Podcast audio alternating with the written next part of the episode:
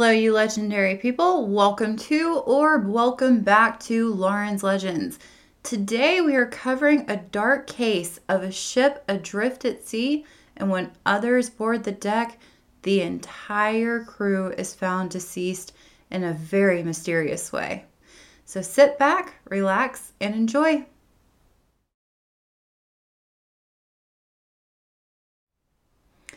In 1947, the world had just recovered from one war and they were facing down another one. During this time, Southeast Asia was recently liberated from the Japanese. And there was rising tension from all of the Navy forces around the world. Dutch ships were among the most common, as the small European power sought to restore its massive colonial interest in what is now known as Indonesia which is why when a U.S. naval ship received a distress signal from a Dutch steamboat, the American crew could not have been more shocked at the grotesque events that were to come. This creepy story has circulated all around the world. An entire crew found mysteriously dead, only for the boat to then explode. Even though there are several witnesses and all the reports seem to add up, there strangely are no official records. Did it truly exist, or were more powerful people trying to cover it up? There are several different versions of this urban legend, but here are the parts that have stayed consistent through all the reports. This gruesome story came out in a 1952 edition of the U.S. Journal Proceedings of the Merchant Marine Council, which is a very reputable source, and it stated that the ship had been traveling through the Strait of Malacca, which was the main um, trading route in that area. This article was talking to a captain, and the captain stated, We were about 200 miles south of the Solomon Islands when we intercepted the following signal in Morse code SOS from Ourang Medan. We float all officers, including the captain, dead. Dead in chart room and on the bridge. Probably whole crew dead. And then there were some weird symbols that came in that were not able to be read. The captain then stated that he immediately relayed the message to everyone that he could. Medical statements in Rome and Germany and France all replied. The crews of these boats were trying to assemble and start triangulating where this signal had come to head that direction and try to help this ship. And then one last message came in. It said, I die, and then nothing more. The crews were trying to send signals back with Morse code, and nothing was ever replied to after that message. This same officer then stated that after 16 hours, we sighted a big metal ship on the horizon, but the ship flew no flag and was listing slightly to the starboard, just floating off, and the propeller was motionless. Now, for me, I had to look at what all that meant. I mean, it's pretty self explanatory, but for people who are not maritimers, that means that everything in the boat is just turned off, and that is a very eerie sight to come up up on the water. And for the crewmen that were on the ship going towards it, they knew that this was a very ominous sight. If people had just been putting out distress signals, you would think that you would see people running around on deck frantically trying to wave you down to get you to come in, but there was no one moving.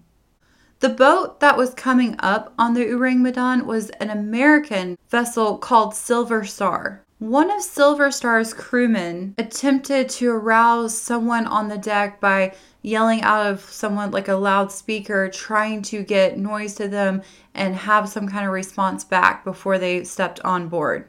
They were met with dead silence. The Silver Star set out, and as they got close, they were able to climb aboard the ship. And that group of men found a horrible sight.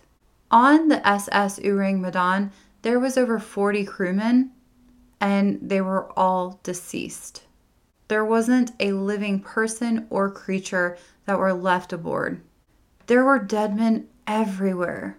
Bodies were strewn around the decks, in the passageway, and in the chart house, and on the bridge, everywhere on the ship. Not only were they dead, They were sprawled on their backs.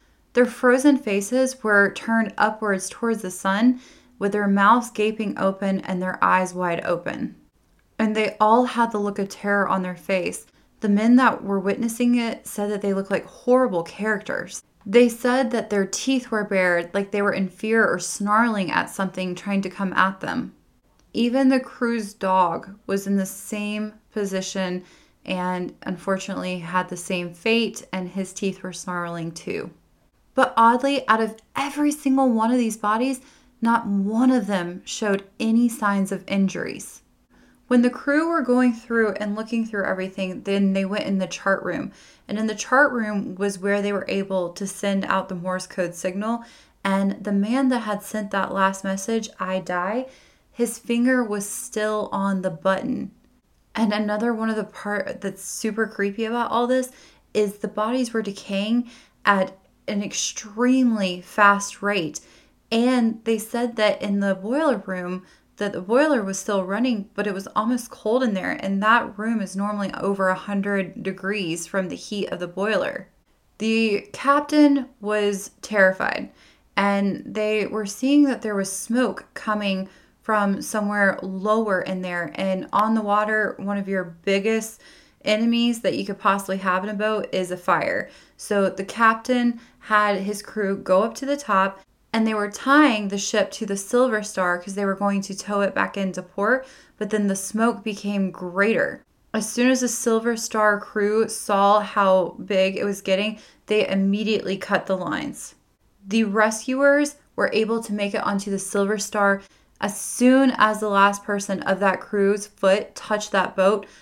The Ourang Medan exploded. The explosion was so devastating it was said that the boat actually lifted out of the water before it sunk down into the ocean, never to be seen again. There has never been any evidence of this wreck found, but it has never been searched for either. So, what killed the whole entire crew of a ship that never technically existed? Well, Approximately 10 days after the boat exploded, taking all of its evidence with it, a lifeboat with six corpses and one survivor washed up on the Marshall Islands. The second officer named Jerry Rabbit, and he proceeded to tell a tale of conspiracy, horror, and betrayal. Jerry had stated that he joined the Ourang Medan when it was in port in Shanghai. He claimed that he knew and had seen them boarding 15,000 crates of unknown cargo, and that the vessel was actually setting out for Costa Rica. Jerry said it was only then that he realized that this was a smuggling operation. When Jerry heard his fellow crewmen starting to complain about stomach aches and pains, he grew suspicious. Then, when a crew member died and he could see that others were getting terribly ill, he had to investigate what was on this ship. He peeked in the vessel's logbook and found out that the ship was carrying all kinds of very toxic and illegal chemicals from China. He said that the logbook said that they were carrying sulfuric acid, potassium cyanide, and nitroglycerin, which, with all those combined, that's what you make explosives with. And remember, we were in between the two world wars. This is not a time that you are supposed to be carrying around things to make explosives with. Then, as more men continue dropping dead, Jerry and the other six of the crewmen snuck away and they got on a lifeboat. His crewmates then also began dropping dead all around him until he was the last one alive. Jerry also soon passed away after reporting his experience. So, why so many reports but no records? It said that the ship's registry was never found because the ship was actually registered in Sumatra. The ship's name, Ourang Medan, is said to translate into man from Medan. Medan is the largest Sumatran island. According to reports, a German researcher named Theodor Siersdorfer once found a 1953 publication entitled The Death Ship in the South Seas that showed evidence about the incident. The book offered that the Ourang Medan was carrying these explosives, and when the crew from the Silver Star had gotten on there, the movement and everything had set off the original fire that led to it blowing up and those things could be poisonous. So there is truth to that could be what had caused the explosion. And with the ship sinking directly after the World War, the secrecy around this vessel does make very good sense. News getting out that those materials were being shipped would cause complete panic and fear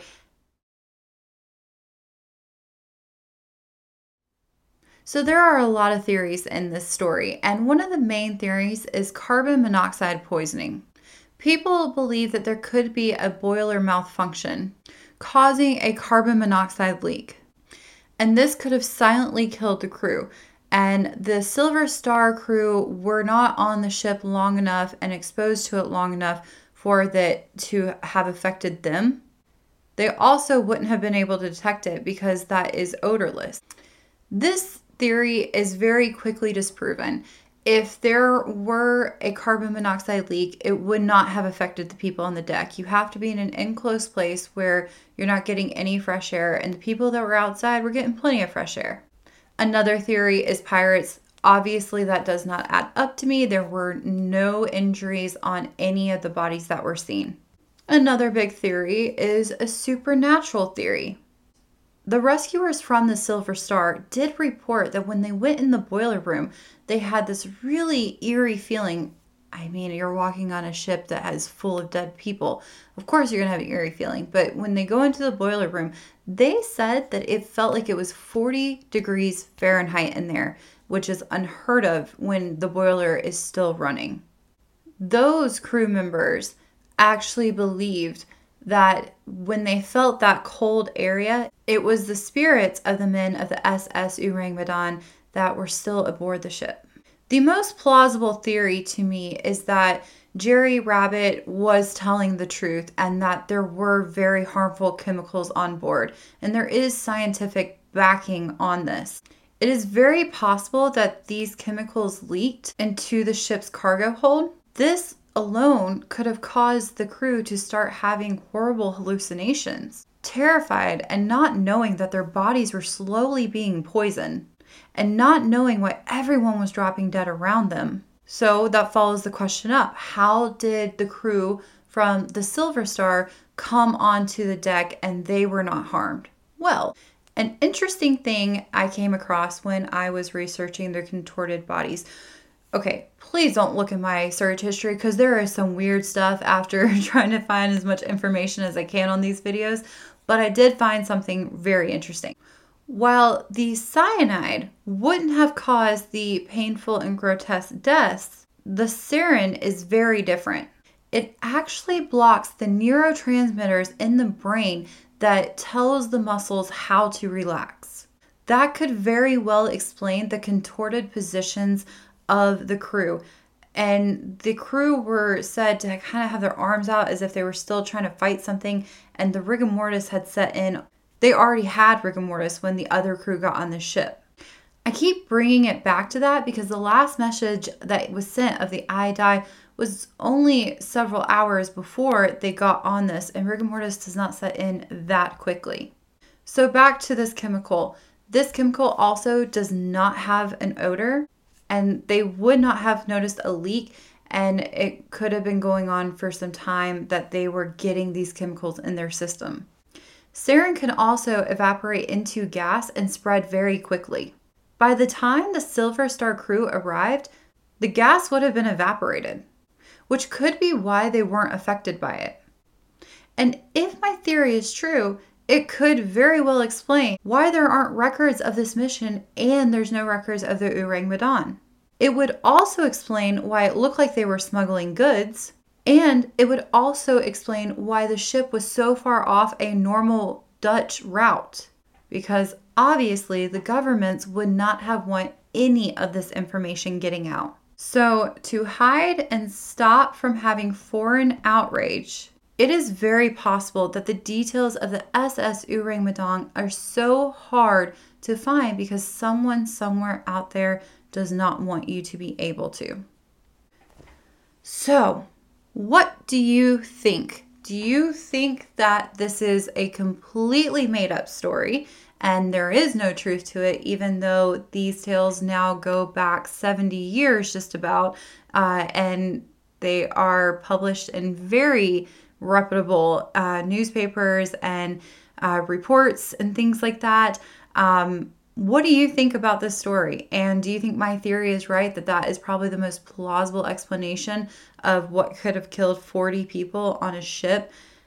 That is uh, crazy when you really think about it, and that would be horrific to have been there when that was happening.